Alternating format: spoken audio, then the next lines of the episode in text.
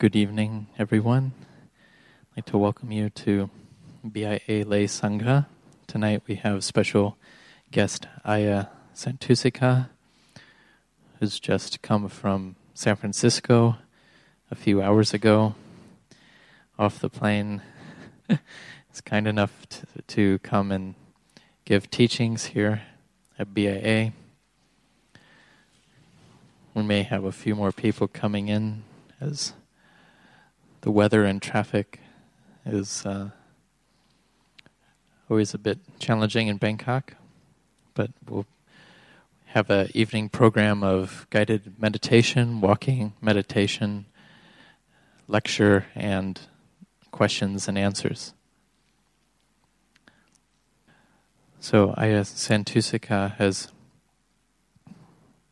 has been training in her spiritual life from at least 1999 and has trained mostly in the Ajahn Chah tradition and has been trained with, with other nuns in England and in America and now lives in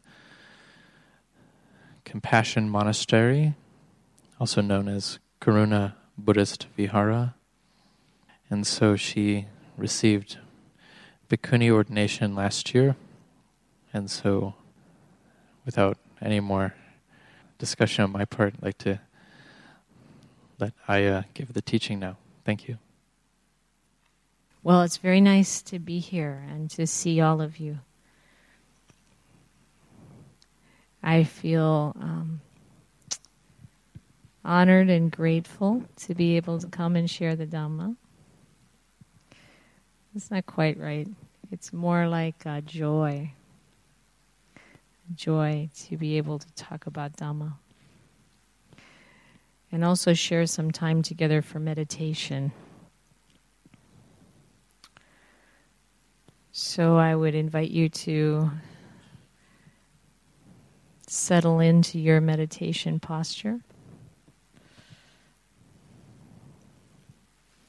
Whatever helps you sit comfortably and straight, straight spine.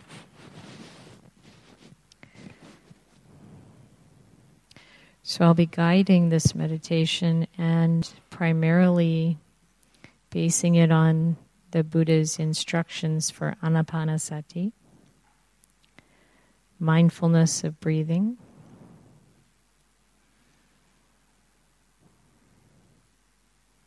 So, as we become balanced in our posture, sitting in a way that we don't have to work to hold ourselves up straight, but instead we're balanced. This helps to bring balance to the mind as well. If you're sitting on a chair, it's useful to have feet flat on the floor and spine straight, eyes closed. At least that's the the way I find most beneficial myself.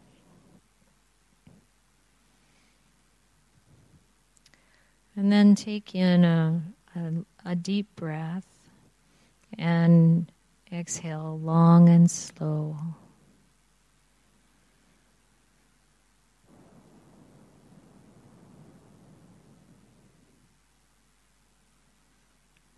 And do that again and again.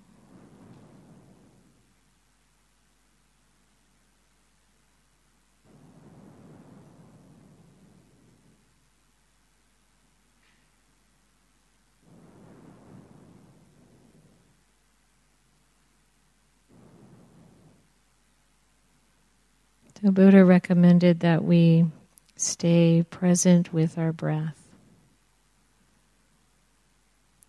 That when we're breathing in, we know that we're breathing in. And when we're breathing out,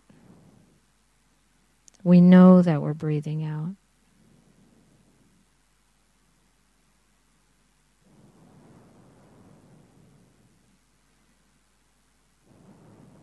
Just this much begins to bring our attention to a focus, begins to relax us.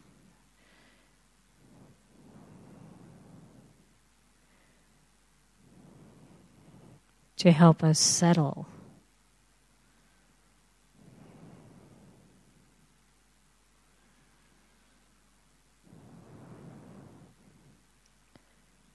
The more carefully we stay focused on each in breath and each out breath, the deeper our concentration can go.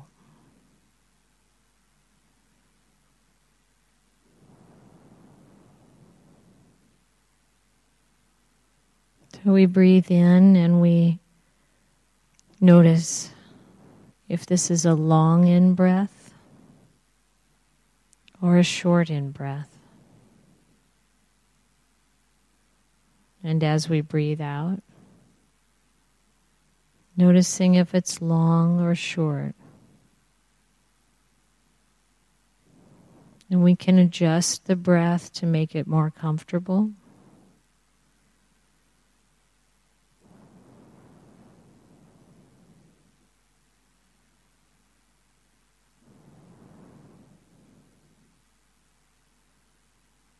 Taking a real interest in the in breath and the out breath.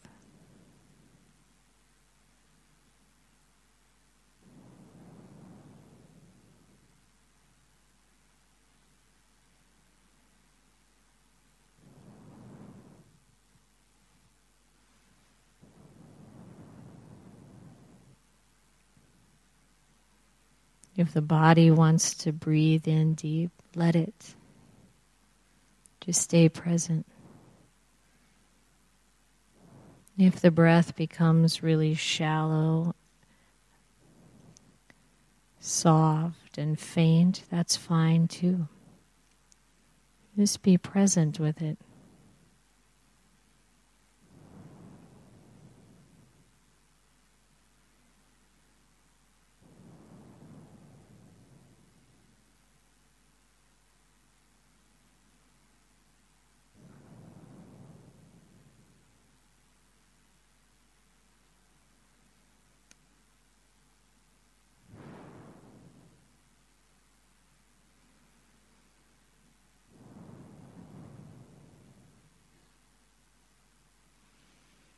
And as we're breathing in, and we're aware that we're breathing in,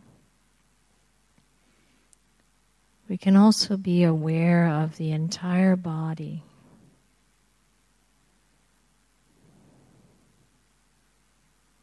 And as we're breathing out, aware that you're breathing out, bring your attention, your sensitivity to the entire body.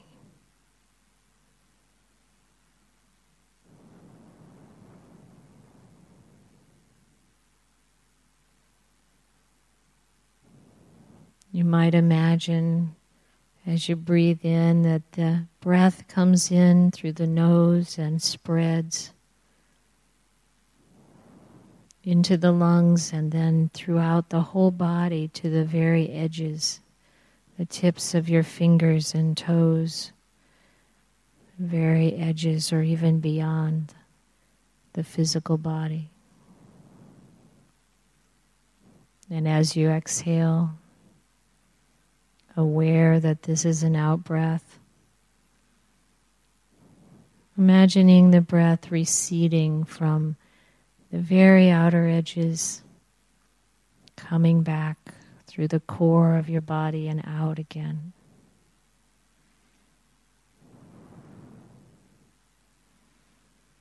Present with each in breath, with each out breath, and the entire body.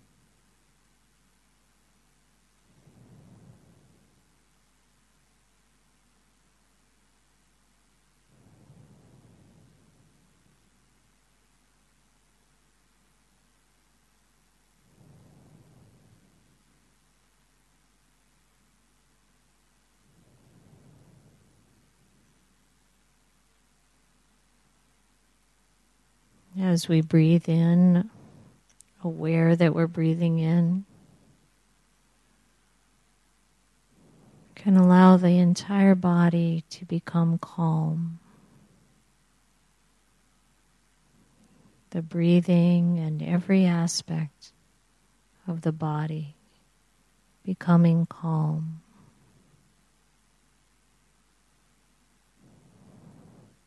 And as we're breathing out,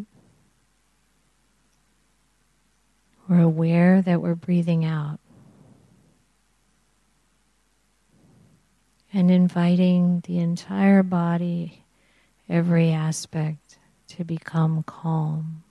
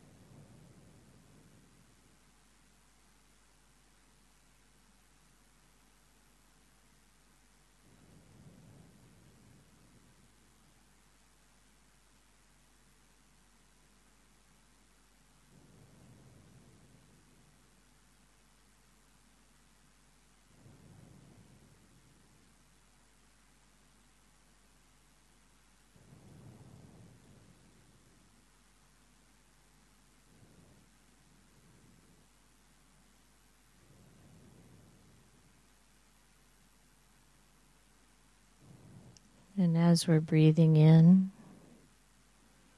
aware that we're breathing in, and be sensitive to feeling in the body, particularly feeling that indicates piti arising, maybe a soft tingling in the hands, sense of fullness.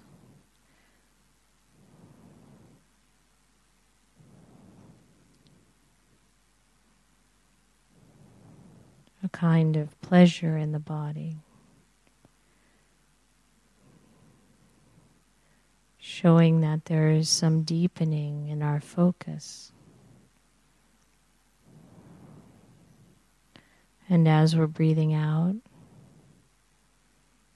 aware that we're breathing out, sensitive to any feelings of pleasure, piti arising.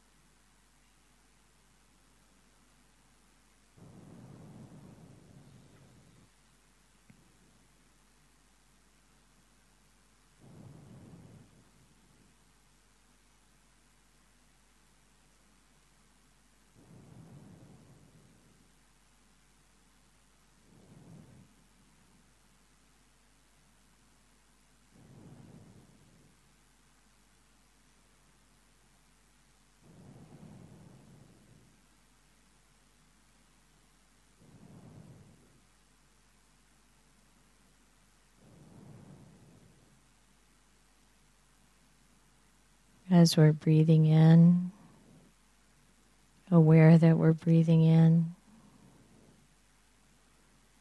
and sensitive to whatever feeling in the body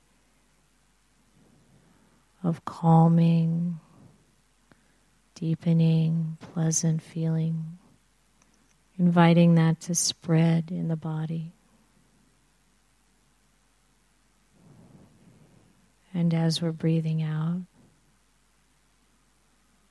aware that we're breathing out, inviting feelings of calming, pleasant.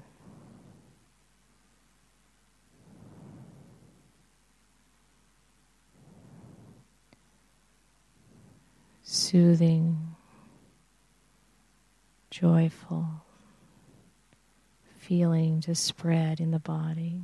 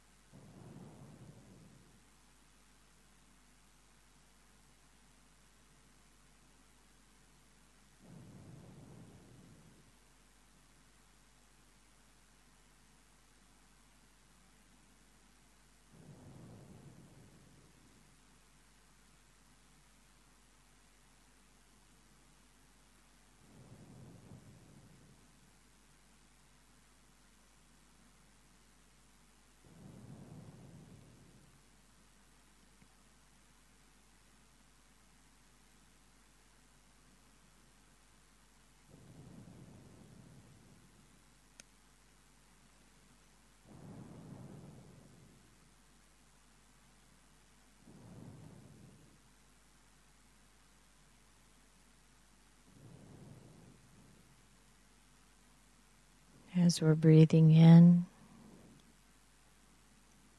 aware that we're breathing in. We can notice whatever thoughts might be passing through the mind. Whatever mental activity is there, just aware as we're aware that this is an in breath as we're aware that this is an out breath. Noticing the activity in the mind, allowing it to be, passing through, staying present with the breath.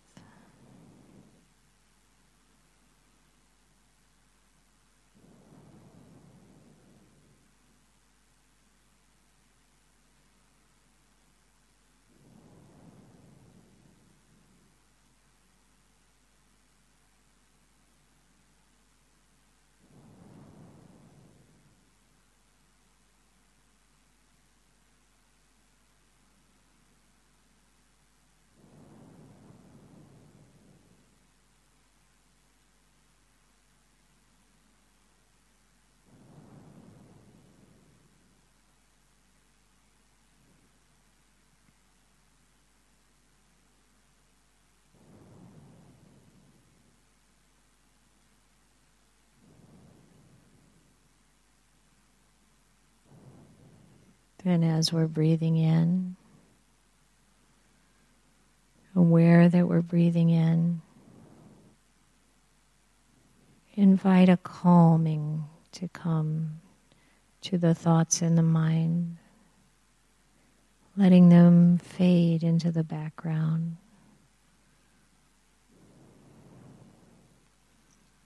Paying close attention to the breath. And as we're breathing out, aware that we're breathing out, calming the activity in the mind.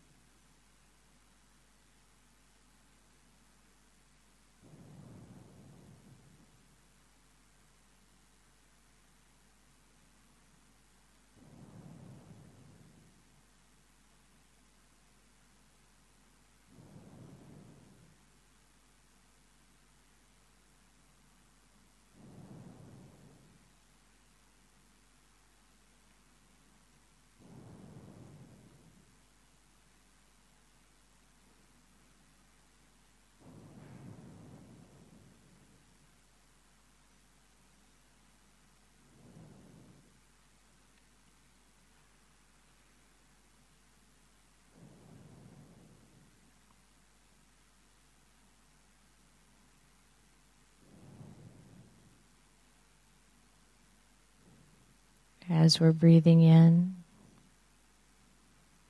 aware that we're breathing in.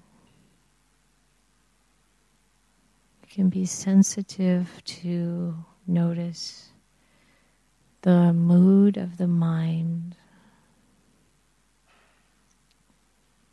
What kind of mind is this right now? Is it a contracted mind? A distracted mind? A peaceful mind? A happy mind? What is the general mood of the mind? The mind itself. And as we're breathing out, aware that we're breathing out and sensitive to the state of the mind.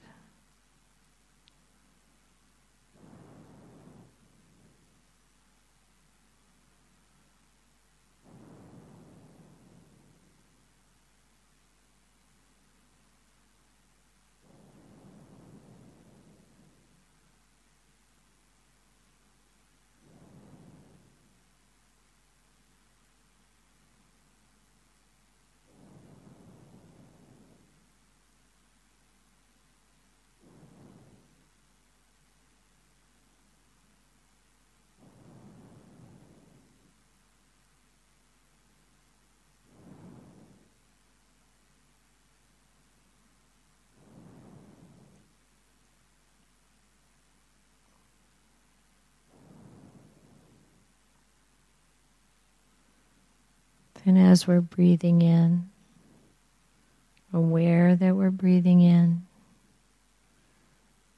bring into the mind something that makes it happy, gladdening the mind. Maybe an image, what we have faith in, what lifts up the mind brightens the mind, encourages the mind. And as we're breathing out, aware that we're breathing out, encouraging and gladdening the mind.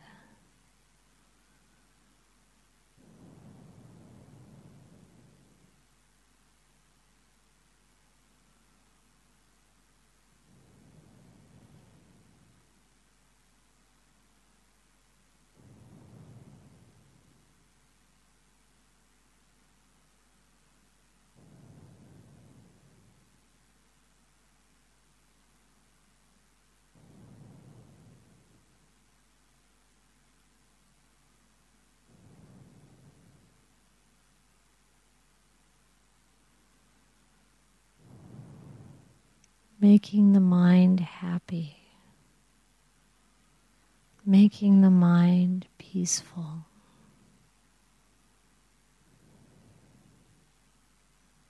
Present with each in breath, with each out breath, in a way that's kind, in a way that's caring.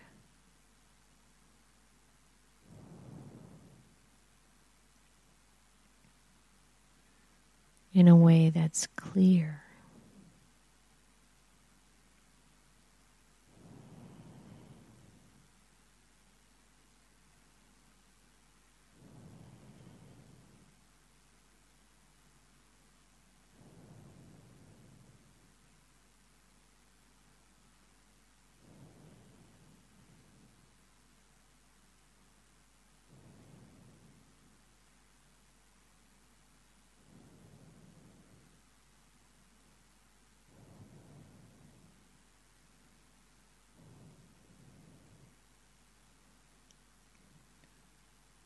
Breathing in, aware that we're breathing in, and concentrating the mind inviting the mind to focus on one point. Whatever that may be.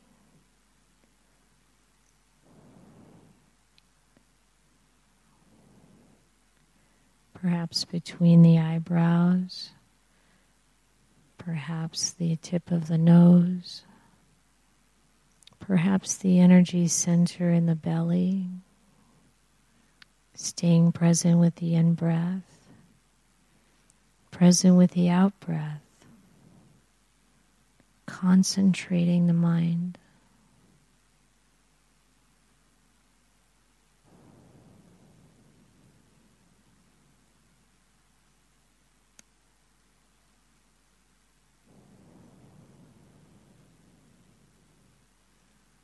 Really bringing some energy and focus to concentrating the mind.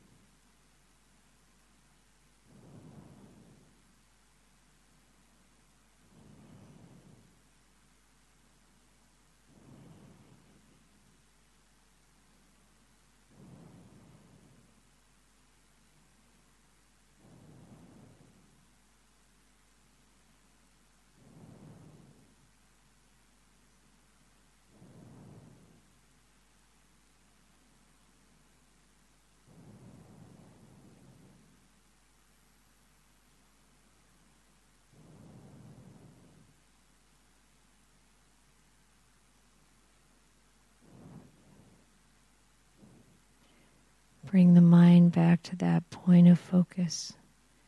If it ever wanders away, gently, firmly, concentrating the mind, aware of each in breath, aware of each out breath.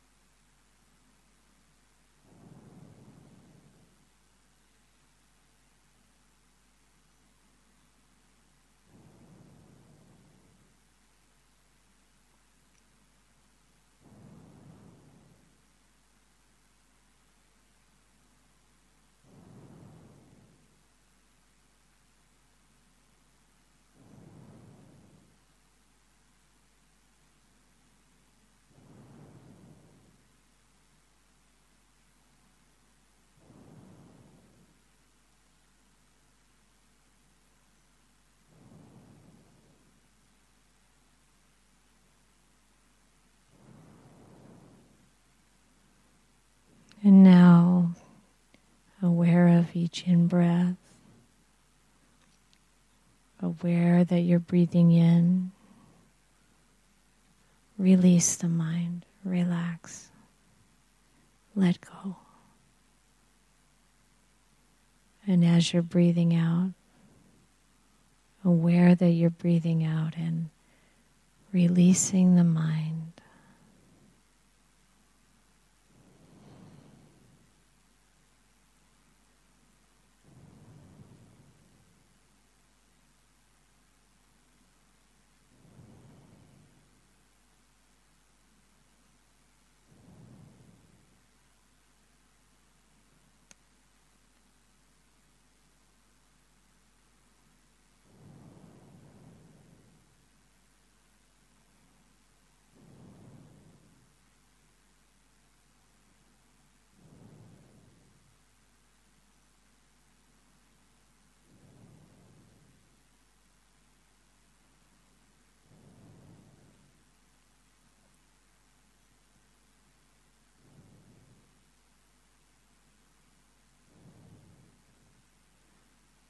Now, as we prepare to draw this meditation to a close,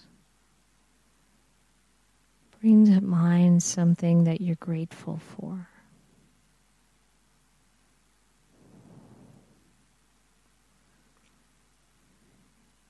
Bring to mind someone you'd like to share the merit of this practice with.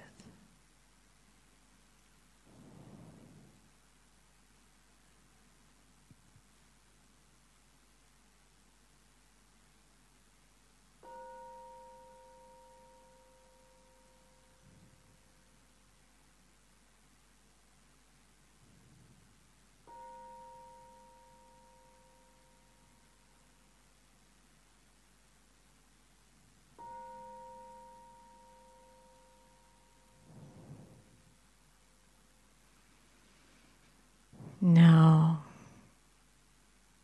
still maintain enough of that centeredness. We're going to stretch our legs a little and walk in meditation. If you've been here before, you've probably participated in this before.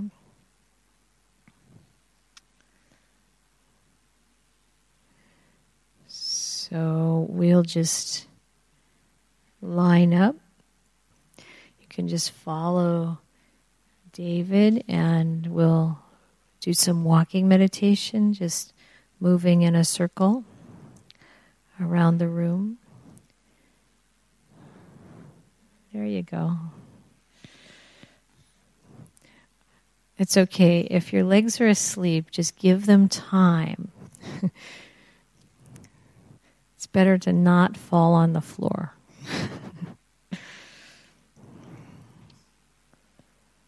And just stand for a moment.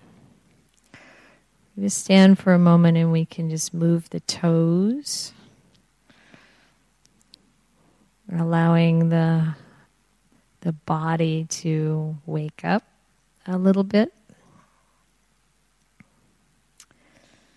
Bend the knees a little bit flexing them, being aware of the feeling in the body.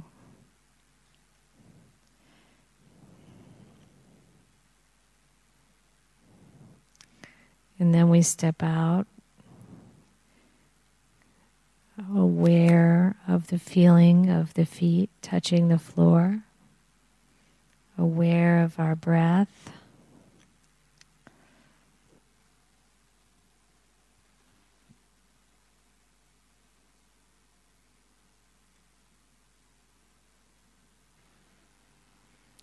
We allow about a meter of space between the person in front of us and just continue staying in tune, moving slower or faster, maintaining that space.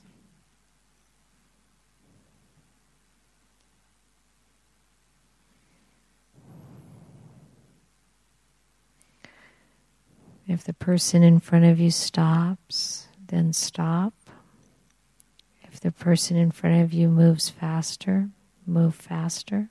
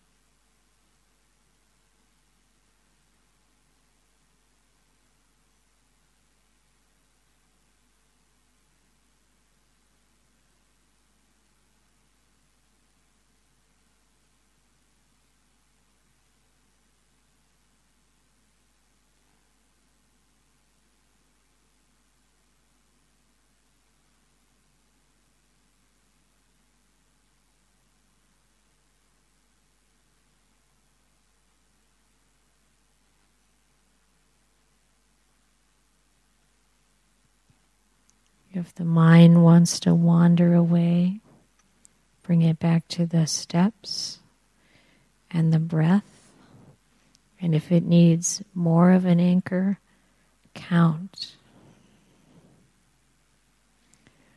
Or use your favorite word or phrase that uplifts the mind.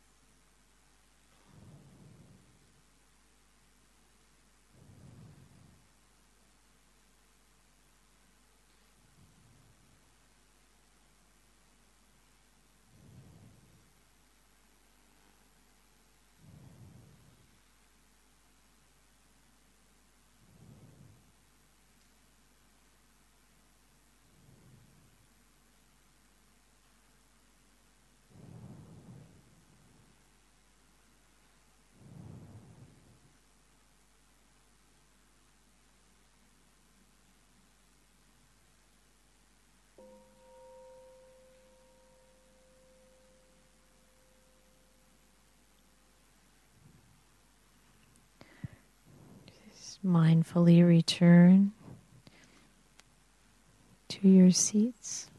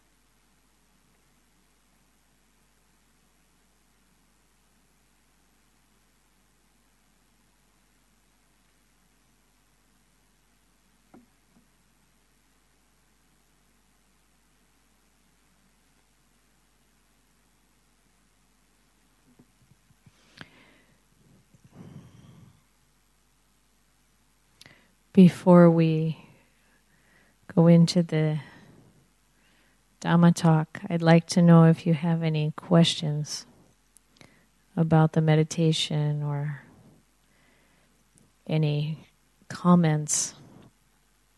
I think there's a microphone sitting next to you, Sue. Maybe if someone wants to speak, we could give you the microphone. It's also possible that after all that you may not want to speak. That's okay too.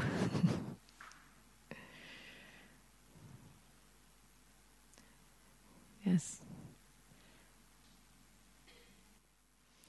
Thank you for asking that.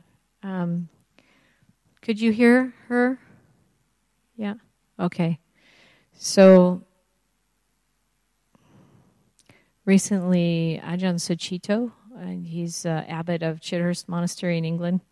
He was giving instruction in meditation, and he said it, it doesn't really matter what you do with your eyes or your hands or your feet, your legs. So, my philosophy is do what helps you focus and be calm and alert. So, if we are feeling, feeling sleepy, we're fighting that off, then it might be good to open the eyes. And the Buddha gave a list of things that we can try to do pull on our earlobes, look up. Um, there are various things we can do to try to bring energy into the body. Basically, there's no, you know, like right answer. You just do this thing all the time. We have to be aware of what our body and mind are doing and then adjust accordingly. Do what it takes to be concentrated and clear, calm, balanced, basically evaluating what is the result of what I'm doing, what is the state of things. You know, impermanence really affects everything. We're not going to come to our meditation in the same way twice. it's going to be different. So, my suggestion is that if it's helpful to have your eyes open, then open your eyes. If it's helpful to sit with your eyes closed because there's a lot of activity in the mind or distraction, if you can go deeper, then close your eyes. I think um, I really hear what you're saying about developing awareness and mindfulness that you can use throughout your day and throughout activities. So I used to when I when I drove a car before I became a samaneri. Um, that's when we I uh, the driving ends in this tradition. I would drive. I would sometimes, in the right conditions, meditate while driving. Of course, the eyes are open. Sometimes people ask me when they're walking meditation if they should close their eyes. No, no, no. You have to have it open. Have to have the eyes open. But there's still meditation happening because it's a there's a way of being aware. Especially my experience is being aware of each in breath and each out breath uh, driving on the freeway in California, aware of each in breath and each out breath, is actually safer than the mental chatter that goes on if I'm not focused. So I, I just would would encourage everyone to consider how you can meditate during every activity of your day. The Buddha said we can meditate standing, walking, sitting, or lying down. And so we can actually meditate doing just about anything. I find it's hardest when I'm speaking to actually be that present and concentrated. But when I'm listening, you can meditate and hear, deeply hear what someone is saying. And at the end, walking away, you feel like you've just had a deep session of concentration meditation. I hope that's helpful. Any other questions about meditation or the particular style we used tonight or anything else before I start talking about nibbana?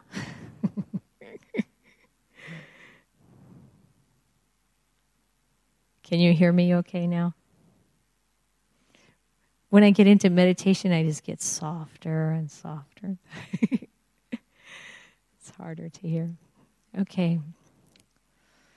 So I think the title of the talk tonight is is about practicing in our daily life for nibbana.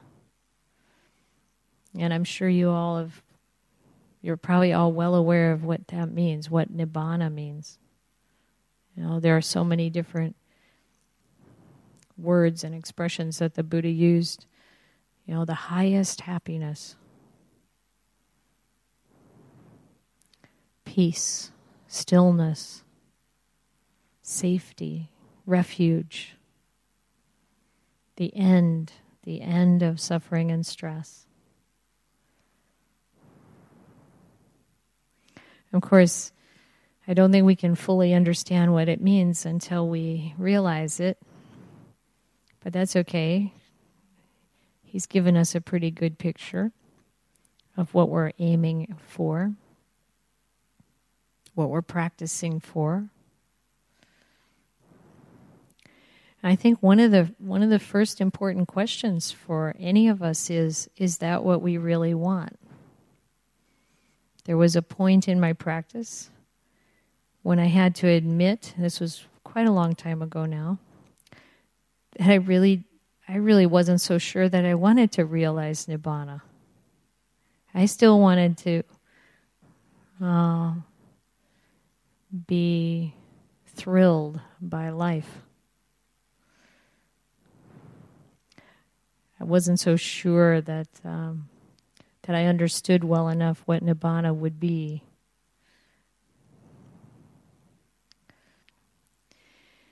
I wasn't I wasn't so sure. So one of the things that I think is so essential in our practice, in our development, is that we're really, really honest with ourselves about where we are. And if if we have these reservations about striving the Buddha said, striving, ardent and resolute, then we should examine them and look into the teachings that the Buddha gave about, as he put it, the ultimate goal and see where it holds us back.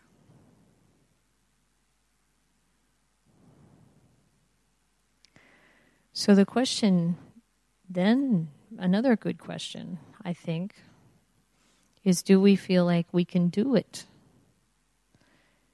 Is it possible for us in this lifetime?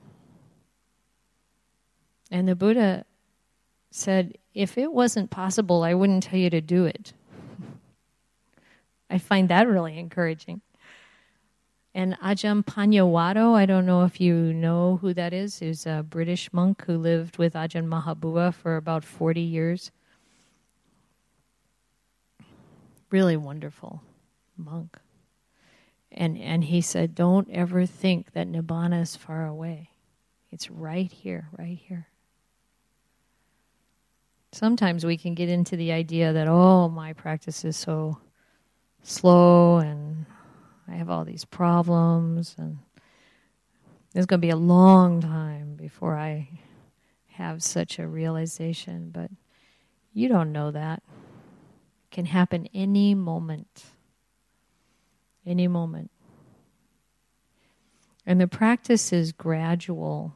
So as we're practicing in our daily life for the realization of nibbana, for the ultimate complete peace and stillness and happiness, the highest happiness.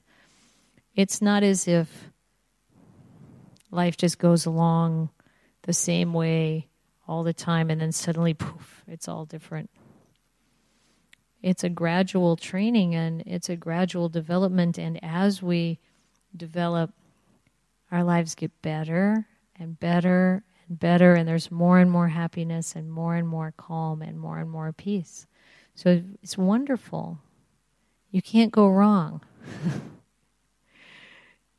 you know, either either our lives keep getting better and, and happier. That doesn't mean things don't happen. I mean, everything that life can bring loss, change that we'd rather not have sometimes disappointment, pain. But those things were going to happen because those are inherent in life. But what changes is our ability to be present with and able to to work with whatever is coming in in a way that we can be happy and we don't create so much trouble for ourselves. We don't create so much chaos in our lives. So, how does that work? So, how do we do this on a day to day basis, on a moment by moment basis of practicing? One of the suttas in the Pali Canon that I really find va- deeply valuable, there are many, of course. So, the Buddha found so many ways to talk about Dhamma and how to live it. But this one is in the middle length discourses. It's the eighth one in there. It's called the Sallekha Sutta.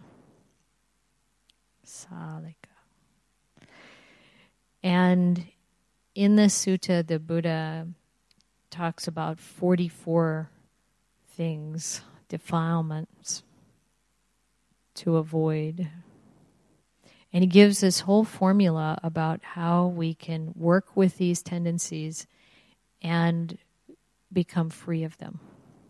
And in it, become free, fully free. So he starts out by saying, Others will be cruel, but we will not be cruel here. And every time I read that, there's this feeling in me that's like a, a sigh of relief Others will be cruel, but we will not be cruel here. Others will kill living beings, but we will not kill living beings here. Others will speak falsely, but we will not speak falsely here. And I'm just picking a few of them out. Others will be resentful, but we will not be resentful here. He goes through 44 things like that. And in that, if we are really honest, we can find things that we find in ourselves. Oh, that's resentment. Oh, that's ill will. Huh, okay. Now, if I notice a tendency in myself and I can see, oh, that's what that is, then I can start to work with it. The Buddha gives this whole formula of how to work with it which I'll come to. But this kind of investigation is so valuable, and it it kind of gets behind and underneath this idea of I'm this way or I'm this far along in my practice. I mean, that's a trap we can fall into. You know, I've been practicing for years, therefore I should be beyond resentment. Well, maybe I'm not beyond resentment. If I act like I am, if I try to it's a it's a self delusion. And by the way, everybody else can tell if we're not beyond resentment. You know, so we don't want to we don't want to delude ourselves. We want to actually know what is going on in my own mind, in my own heart. And and that shows itself in our actions, in our words. So it's extremely valuable to really investigate. Okay, what and the and the the main sign that there's something there to work with is suffering. If we're uncomfortable, if there's stress, if we're unhappy in any way, we want to push something away, we want to grasp at something, then there's suffering, discontent as soon as we uh, become aware of that, then we can look at what the nature of this particular discontent or suffering, dukkha. What is the nature of this particular instance of dukkha?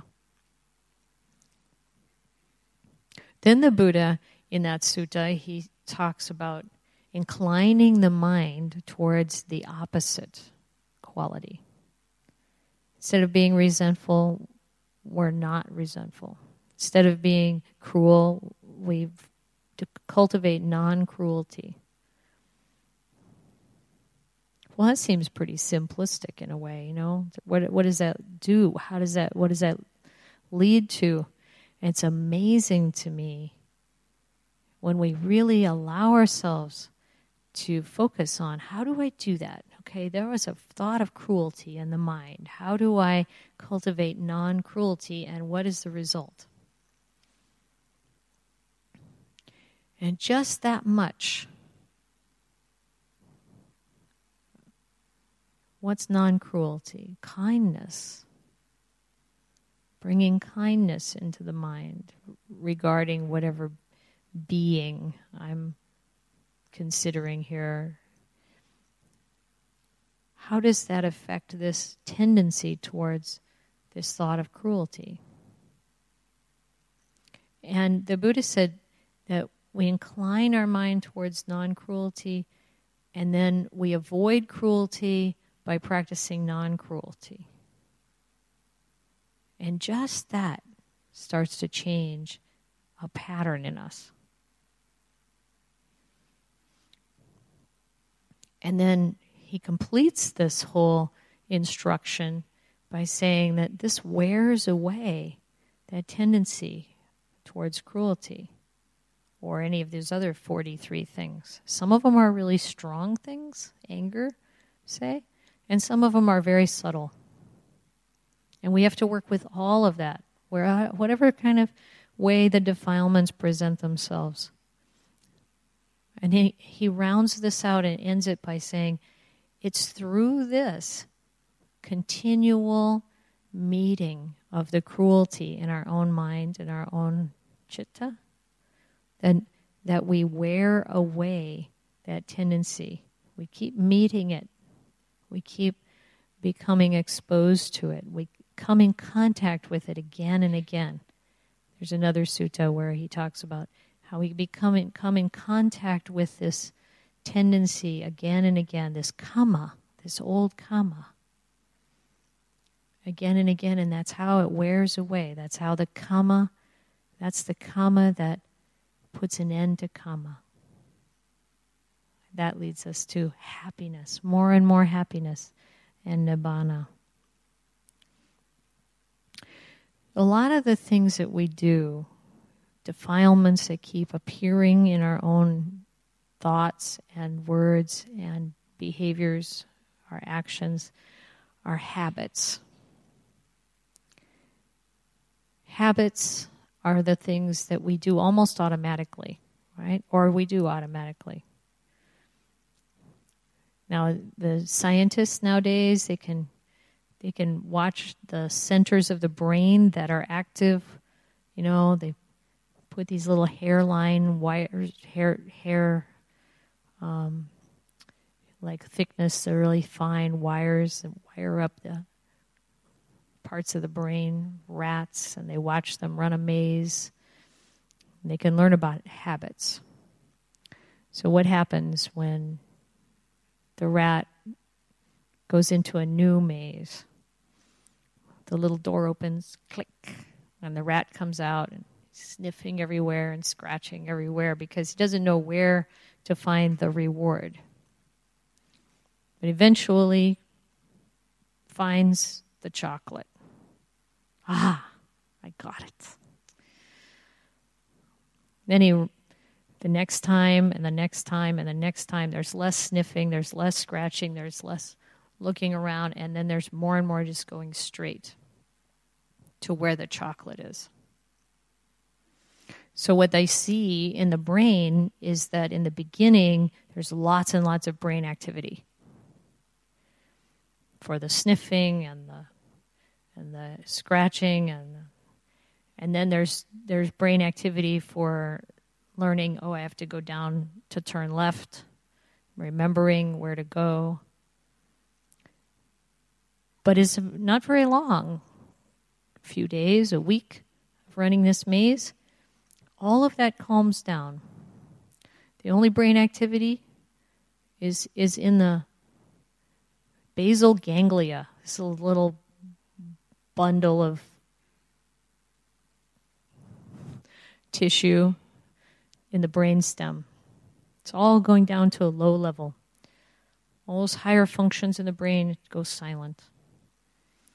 Not even the memory part is stimulated anymore. The only stimulation happens right at the beginning when the door goes click, and right at the end when you get the chocolate. There's a spike.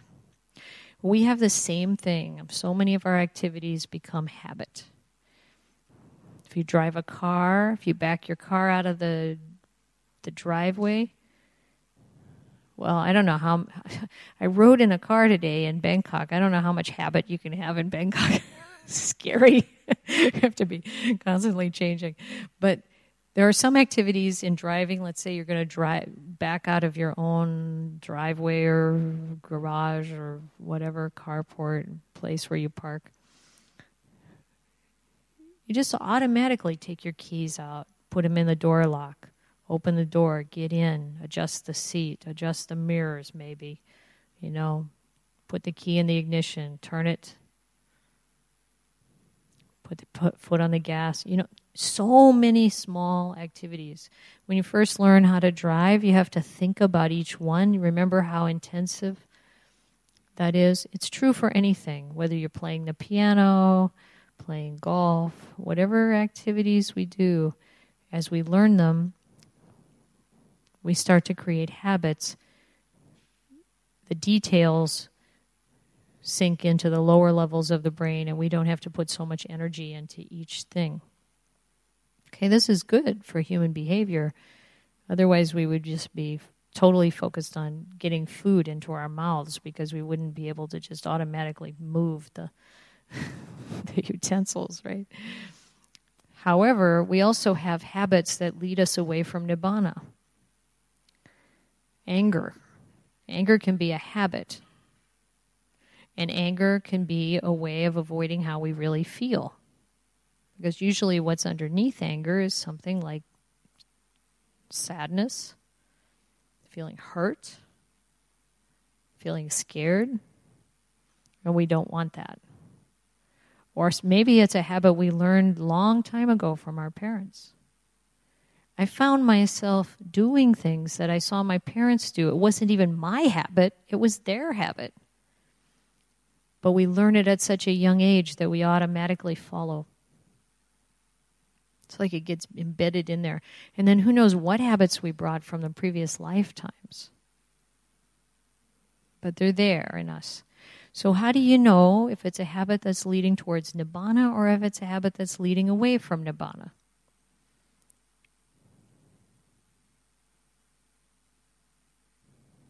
Well, the Buddha said we have to we have to develop that wisdom of knowing if something's wholesome or unwholesome. And the key question is is this leading to my long-term well-being and happiness or the well-being and happiness of others or is it leading to long-term harm, suffering for myself or others? He taught his son Rahula when he was only seven. You have to look at every thought, Rahula, every action, every everything you say, and ask that question. Is this is this for well being? Is this for someone's benefit, your own benefit, or is it causing harm in some way? You think about it before you do it, before you say it. If it's causing harm, if it's going to cause harm, you stop. You don't do it.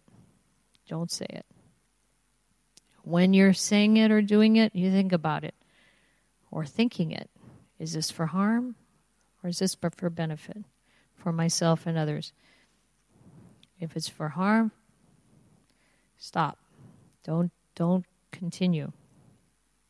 After you've done something, after you've said something, after you've thought something, he said, Rahula, think about it. Did that create harm and suffering for anyone, for myself, for anyone else? If it did, then do what you need to do to make up for that and resolve to not do that again. Seems pretty simple. And yet, we continually come back to the same behaviors that really create harm, maybe without even thinking about it. So, we want to try as much as we can to really make that conscious Now, the good news about habits is that we can make them conscious. And any habit that we make conscious, we can change. So, back again to this fundamental reality that it is possible to change. It is possible to really move in the direction of Nibbana. Make that our clear intention.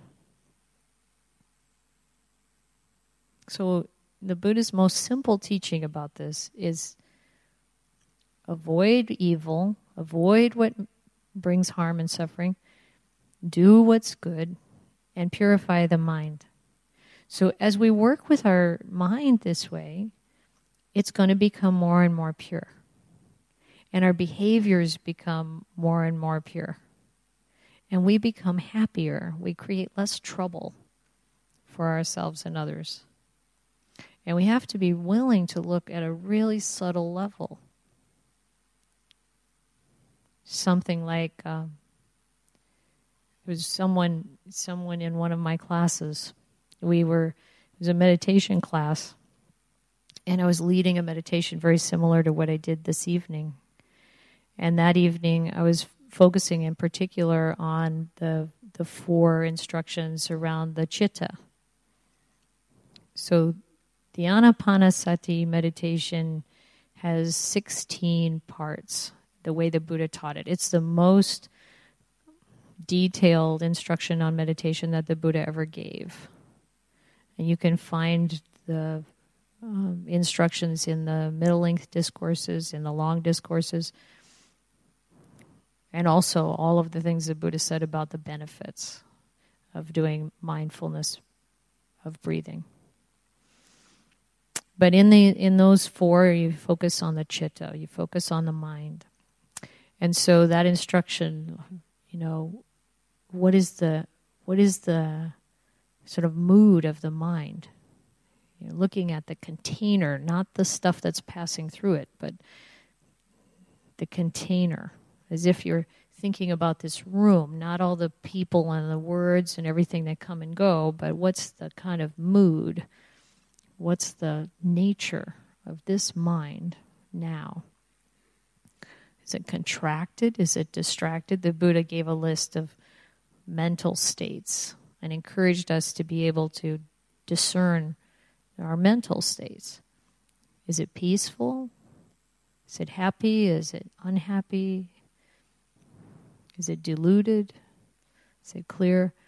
So, after the meditation, she said, what she saw was that in her mind, she has this kind of backdrop of concern, ongoing concern that's there all the time. It's this kind of underlying discomfort that is concern. And I said, You can change that. And she said, What? Change my nature? Is that your nature? She's saying that because as long as she can remember, that concern has been there, that background worry. But that's not her nature. The Buddha said that the nature is that the mind is bright and clear. And defilements come into it to kind of mess things up. But they're adventitious almost by accident. You kind of pick them up. So we pick up these habits that we have greed, hatred, and delusion, and all their various faces. And they become habitual. So that habit of concern she can change that. Once you make it conscious, you can change it. So, how do you do it? Well, habits have a structure. There's something that triggers the activity of a habit. Let's say we have a habit to eat candy. There's a certain something that happens that makes us go for the candy. You know, maybe it's three o'clock in the afternoon, and that's my indication that it's time to have some little sugar rush. Or maybe it's just the feeling of low blood sugar, or maybe it's a reward that I give myself.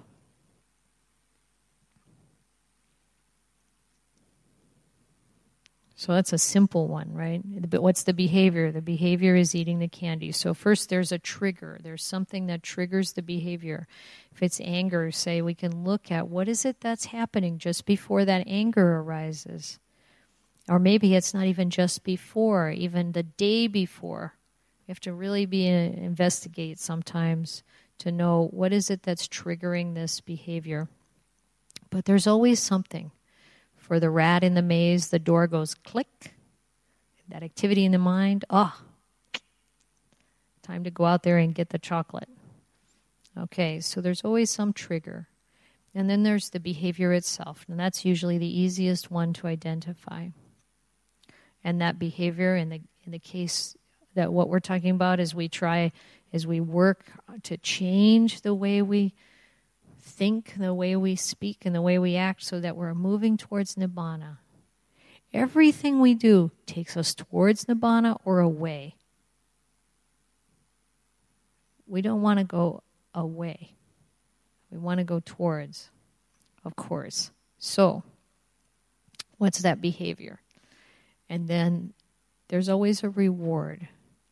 We do this thing habitually because there's some kind of reward. We're getting something out of it. And then, if we can identify what that is, we can use that knowledge to change the habit. What's the reward for being angry? Well, one, one possibility, and it's not easy, it's not like it's the same answer every time. We have to really investigate you know, what my pattern is of becoming angry or resentful or whatever other activity it is. What is what is the reward? What's the thing I'm getting out of that? Well, maybe it's that avoidance of having to feel a painful feeling of hurt or fear. Maybe it's something that was learned by watching a parents or watching someone else. And maybe there's a comfort in repeating that same that same behavior. There's something that we get out of it. And we can investigate to find out what it is. If it's eating sugar, let's say, I just use that example because it's it's easier to get hold of these kind of concrete things. Eating sugar, drinking alcohol, smoking, you know, um, all kinds of different habits. Being restless and not being able to go to sleep at night, that can be a habit. We can figure out why we're doing that. So let's say it's just sugar. I can I can figure out when do I when do I want the sugar? Okay. What do I do if I want to stop eating the sugar? Well, one thing I can do is practice renunciation. I can just decide, okay, for today or for this week or whatever period of time I want to choose that I feel like I can manage, I'm not going to have sugar. Then the craving comes. By the way, craving is another component of a habit. We have the three the trigger, the behavior, and the reward. And then craving comes in when the habit becomes ingrained enough that when the little door opens, click, the rat, the activity in the brain is not just about the door opening, but it's also the activity stimulating the area of the brain that says, I've got the reward. They found this out with monkeys.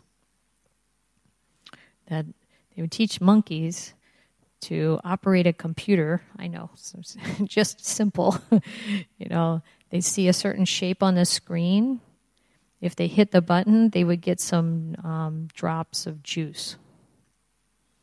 So the monkeys would learn pretty fast. Okay, when that triangle comes on the sh- on the screen, then I, I hit the lever and I get the juice. If it's a circle, I don't get any juice, so I don't hit the lever. Okay, so they they learn And then, as they're watching the activity in the brain, as soon as the shape, the triangle, would come on the screen, before the lever, before the juice, the activity in the brain said, I've got the reward. That habit has become ingrained. So they thought, okay, what happens if we don't give the reward? A monkey's expecting the reward. What happens if we don't give it? The monkey would get angry. Or the monkey would get depressed. Because they're already expecting the reward. So the, the feeling, the thought in the mind, the activity in the brain was, I've got it, but then I didn't get it. We go through the same things. That's where craving comes in. So we have that's what we're up against. Craving's pretty strong tendency. The monkeys that the habit was was already laid in like that.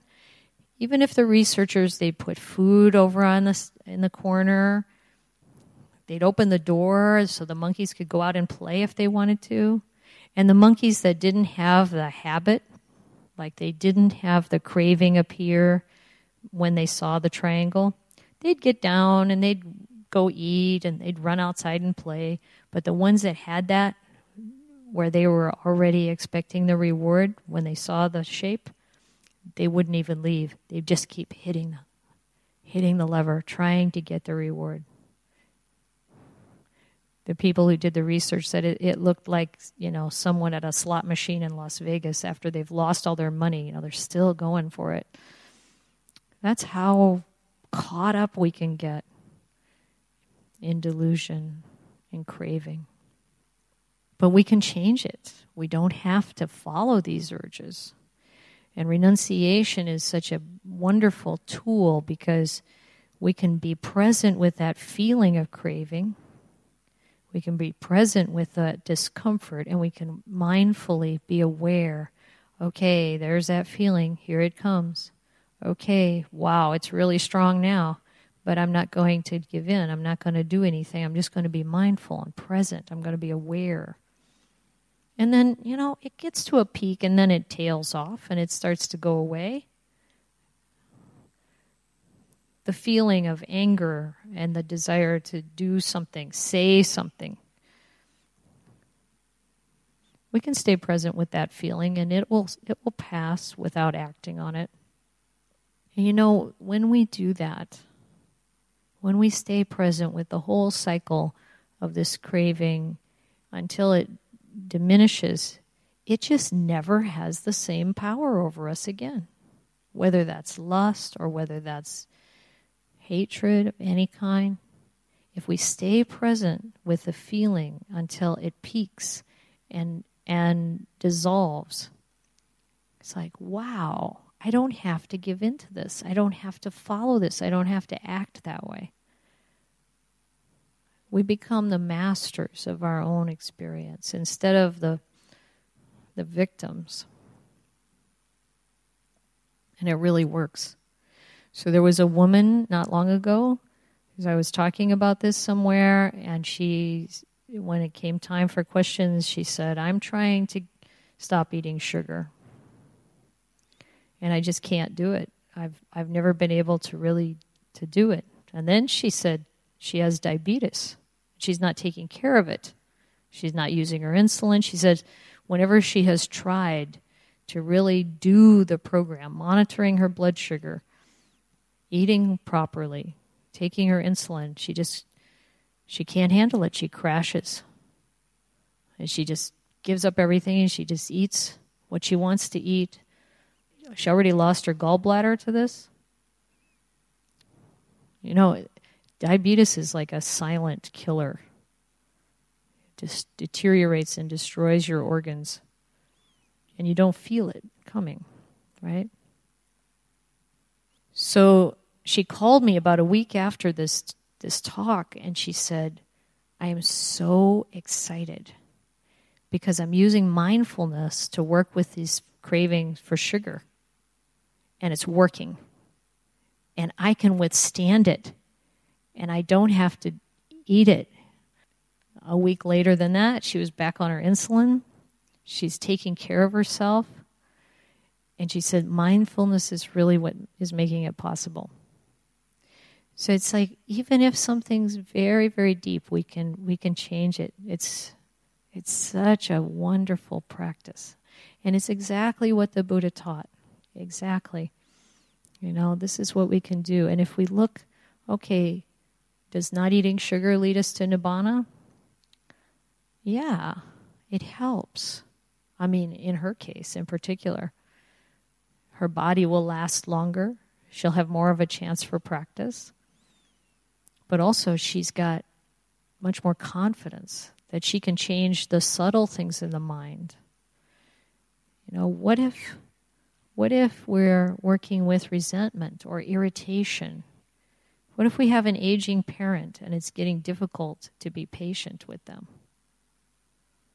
I see this a lot. So there's an irritation and it comes up okay, what's the trigger? I don't want my parent to be aging. I don't want them to be helpless. I don't want them to be losing their memory. I don't want to be aging. I don't want to be helpless. I don't want to be losing my memory. I don't want to die. We got to really look where does it come from? What is it really bothering us? And then how do we use the Buddha's method for combating or working with this irritation. We have to do the opposite. The irritation arises, you want to say something sharp, impatient. And instead, we say, either to ourselves or out loud to them, You're not doing anything wrong.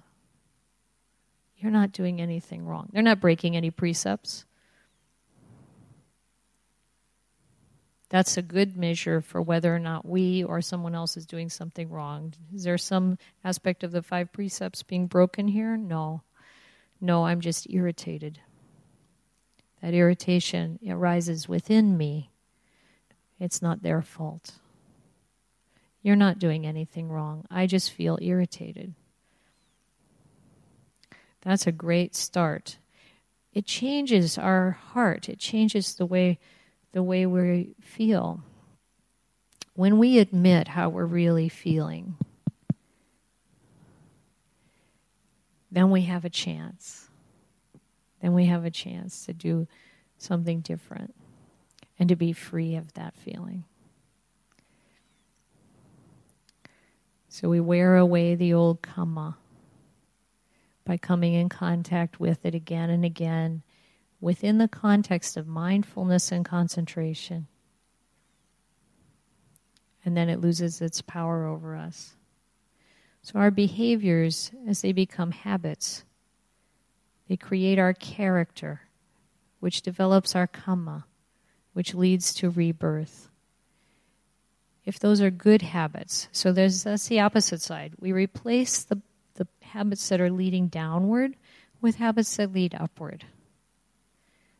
What can I do instead of cultivating irritation? I can cultivate patience. I can cultivate patient endurance. How long can I stay present with this situation of, you know, my parent falling apart or my child being disruptive or my boss being too demanding or whatever it is, the traffic, how long can I stay present with this situation and notice my feelings and be aware of them and not act? How much kindness and patience and understanding can I bring into this situation? And then that becomes a habit. Coming back to our breathing if emotions arising, coming back to our breathing, being present with the in breath, the out breath, that becomes a habit. Habits, good habits, bad habits, but we want to make the good habits develop our character. So I'd like to end these reflections and give you a chance to ask more questions. we'll we'll pass the the microphone to anyone who has a question and comment.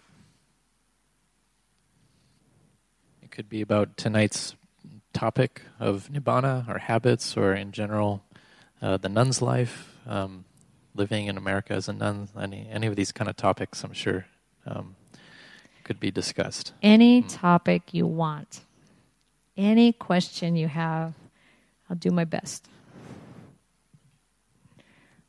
Okay. Sawadika. uh, So, uh, thank you for the talk tonight. It's, it's a very wonderful talk. So, um, I'm very interested in hearing your uh, the topic of how you start getting interested in, in Buddhism and uh-huh. also what is the most important reason that we decide to become the bhikkhunis and That would be my question. Thank you. The most important reason to become a bhikkhuni is faith in the Buddha. Complete faith in the Buddha. That's the system he set up. He ordained men and he ordained women, and he gave them the same ordination. It's not like the Catholic system where there are priests and the priests have the ability to do certain rites and rituals and and other things and the nuns don't. The nuns in the Catholic system don't have real ordination. They're like lay practitioners. But the Buddha didn't do that. He gave women the same ordination he gave to men. Now, he also stipulated that the nuns would be junior to the monks, so they must pay respects and look to the monks for teachings. And there's a good reason for that, I believe, because in India at that time, and probably now, and probably in many cultures, if a woman wasn't protected by a man, by her father or her husband or her brothers, she was in danger. And it's still true in lots of places. So the Buddha is looking at this kind of large number of women wanting to become bhikkhunis. And how do you protect them? They leave their families. They don't have their fathers or brothers or husbands protecting them anymore. How do you protect them? Well, we have to put them under the, the protection of the monks. It makes sense to me. I don't think the Buddha ever intended that that would be something to limit women from being ordained or for being full participants in the holy life. So that's why I became a bhikkhuni. I see that's the system the Buddha created. And it was also available, it was possible. I don't have to fight against anything to be a bhikkhuni in America. No one says, Why would you be a bhikkhuni? They say, Why would you not be a bhikkhuni? Seems like it's so sensible. You know, the Buddha, we read about bhikkhunis. We like to have bhikkhunis because this makes the world a better place. And so that's why. That's the real reason. Thank you. Here, uh, maybe we use a microphone. How many bhikkhunis? Yes. So far, that as long as you know, in, in the States. You know, I, I think there must be about 20 or 30 now. Um, and more all the time. You know, you know how things grow. It's more exponential than linear. It's it's like there's there's a, a larger group of bhikkhunis and then more are getting ordained. And um, yeah, it's it's a it's an amazing thing this training of the Buddha. You know, in the chanting we do in the morning, in the evening, in the monastery, you might do the same chanting when we talk about the qualities of the Buddha. You know, it's right in the Itipiso, Bhagawa, Arahang, Sama. There's a line in there that says the Buddha trains perfectly those who wish to be trained. And it's true most of the bhikkhunis that you know are Westerners, right? Not Asian, right? Well, in, in America, yes. I mean, there are Asian bhikkhunis in America too. Um, and, and I know that there are bhikkhunis here, uh, some bhikkhunis, and there are also quite a lot of bhikkhunis in Sri Lanka. So my ordination is Sri Lankan. I was ordained in a Sri Lankan temple in Los Angeles by a wonderful bhikkhuni who was ordained with the first group of bhikkhunis ordained Sri Lankan bhikkhunis in Bodh Gaya. She's my preceptor. She's a wonderful bhikkhuni. She was ordained when she as a bhikkhuni when she was 24 years old. And she's she's great. And she lives in America now. So there are some um, Asian bhikkhunis in America, and there are gradually more Western bhikkhunis. When I got ordained, I was ordained with three others as a bhikkhuni, and all three three of the four of us were Westerners. And I I grew up in Indiana, which is I grew up near Chicago. It's in the Midwest, and there's no Buddhism. There was no Buddhism there as I grew up at all.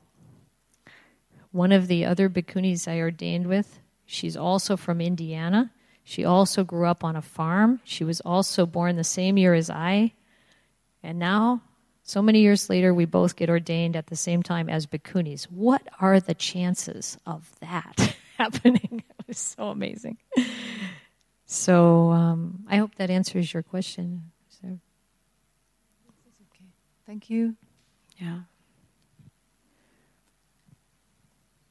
Hi, uh, it's about the habit. Uh, I just realized I have a habit of uh, having strong aversion to my bad habit. Ah. Does that make sense? Strong aversion to your bad habit. Oh, absolutely. Yeah. We can definitely hate our habits. This is a very, I'm glad you brought this up because I intended to say what happens when we find something that we're doing in the Saleyyaka Sutta or like you have this aversion to your habit. First thing, no shame, no blame. But um, I like Ajahn Brahm, he talks about the AFL method acknowledgement, acknowledge, forgive, and learn. So we have a habit, and we know it's a habit that leads downwards, it's a habit that leads away from Nibbana. So the first thing is to just be kind. Be kind to ourselves. There are reasons why we do what we do. If we understood all our past karma, our past lives, it would all make perfect sense, and we'd have a lot more compassion for ourselves. Because this, this came about through causes and conditions. Now we have the chance to put in new causes and new conditions that lead to nibbana. So, this hatred towards our habit, we can work with that in the same way we work with any other habit. We can acknowledge, oh, this is the habit that I have. Now, what can I learn? What can I learn about from this habit that I can make it different, change how I react when I do this thing again? You know, maybe I think, oh, I should be beyond this. You know, we have to be with what we are. It's really, it's really challenging when you're a bhikkhu or a bhikkhuni and you think, oh, I'm, I've been practicing this long. I mean, it happens as lay people too. I, I should be better than this. And we have to be where we are. It doesn't help anything to think that way. So it's it's like developing this this kindness, this generosity towards ourselves and others, allowing us to actually be where we are. Regardless of what we're doing, we be present with that first, and then we can change it. Thank you. AFL. In America, it would be the American Football League. I think maybe there's an Australian Football League too. That's why. but acknowledge, forgive, and learn. It's so simple and so beautiful. Acknowledge, forgive, and learn.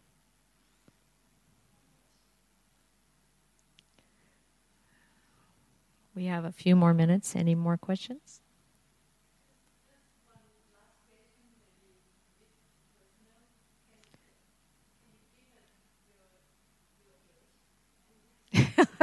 yeah, I don't mind at all. Um, I don't think you can get too personal with me. It's okay. Ask whatever you want to ask. I am 59 years old. I, I, can only tell you that I had nothing to do with that. it just happens. Um, one one woman was asking me, you know, how old I was, and I told her, and she's like, "Wow, I'm going to have to shave my head."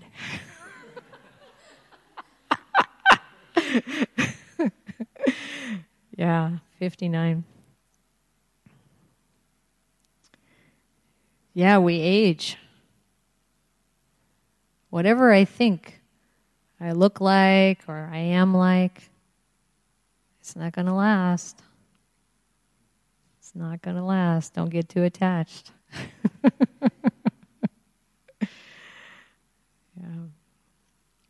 What else do you want to ask me that's personal?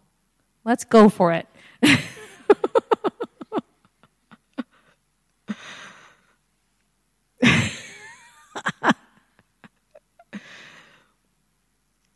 okay, it doesn't have to be something personal, whatever.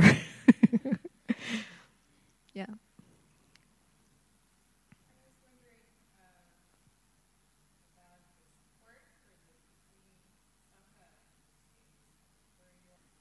I, I did. Um, it was still pretty new, and, and Karuna Buddhist Vihara is um, is a nonprofit organization. It's a it's considered a church in America. It's the way they think of things there, and um, and so as people donate to Karuna Buddhist Vihara, that's what supports my needs. Um, it supports me and it supports the the little monastery. So we operate entirely on dana, and uh, it's not easy in America because things like rent. It's a rented house is very expensive, you know, but that's what comes with being there, and um, it's wonderful to see the people who come and and some of them are people who don't know very much about Buddha, Buddhism, but they're interested in learning and they mainly want to be happier.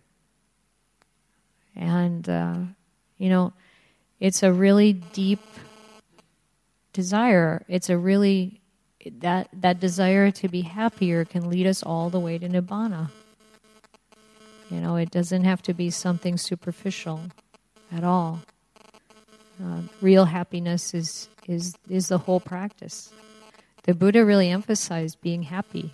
This is, and I found it in, myself. When I am happy, when I feel safe in an environment, living in a big monastery, sometimes you feel safe, sometimes you don't feel safe. There's a lot of things going on, right? But if you're in a situation where you feel safe and you're happy, practice goes much better. You can get much more concentrated. The Buddha really recommended create situations, find situations in which you can be happy and really let go. So that's what we try to create at Karuna Buddhist Vihara. It's the compassion monastery. So women come there to practice and to stay with me for some period of time. And they also, men and women, everyone's welcome to come for the classes, of course, and the practice. And um, the general idea is to really bring compassion to our practice, really bring kindness and clarity. Those two things really are essential. And so it's it's really wonderful to see this unfold, this tiny little effort. Um, and and there are people who really want to see um, have bhikkhunis in the world.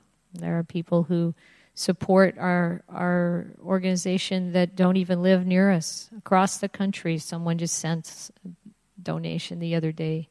Does doesn't even can't even come, but really cares about what we're doing.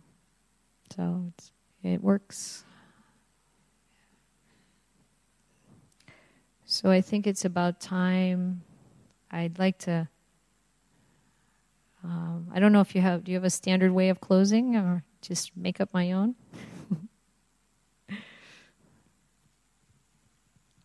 Well, what would you like to do? Well, what I'd like to do is offer you the blessing that uh, we all received on the airplane. You know, the standard, uh, the standard. Um, please remain seated with your seat belts fastened until we come to a complete stop. And the captain has turned off the fasten seatbelt sign. So please remain seated with your seatbelts fastened, your protection in place as you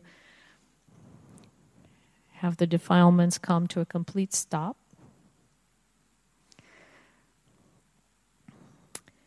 And I hope you have a pleasant stay here. And I mean that. Happiness in your life as you work, as you live in a way that leads to Nibbana. And if this is, if you're traveling on from here, may you have a pleasant journey until you reach your final destination Nibbana. Sadhu. Thank you very much for coming to teach tonight. On behalf of BIA, we'd like to present some small gifts at this time. People can continue to uh, converse and ask questions, so forth.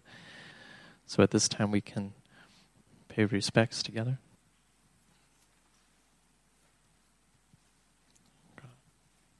It's been so delightful to spend this evening with you. I really wish you well. I'm really pleased that you come here on a Tuesday night in the rain. um, these are um, very special books. We have Ajahn Buddhadasa's book, Handbook for Mankind. So I really appreciate appreciate that. And then this book is called Women Strengthening Buddhism. It's by Dhammananda Bhikkhuni. So as Bhikkhuni order comes back to life. So I recommend those. so be well. Thank you for listening. To learn how you can support the teachers and Dharma Seed, please visit dharmaseed.org slash donate.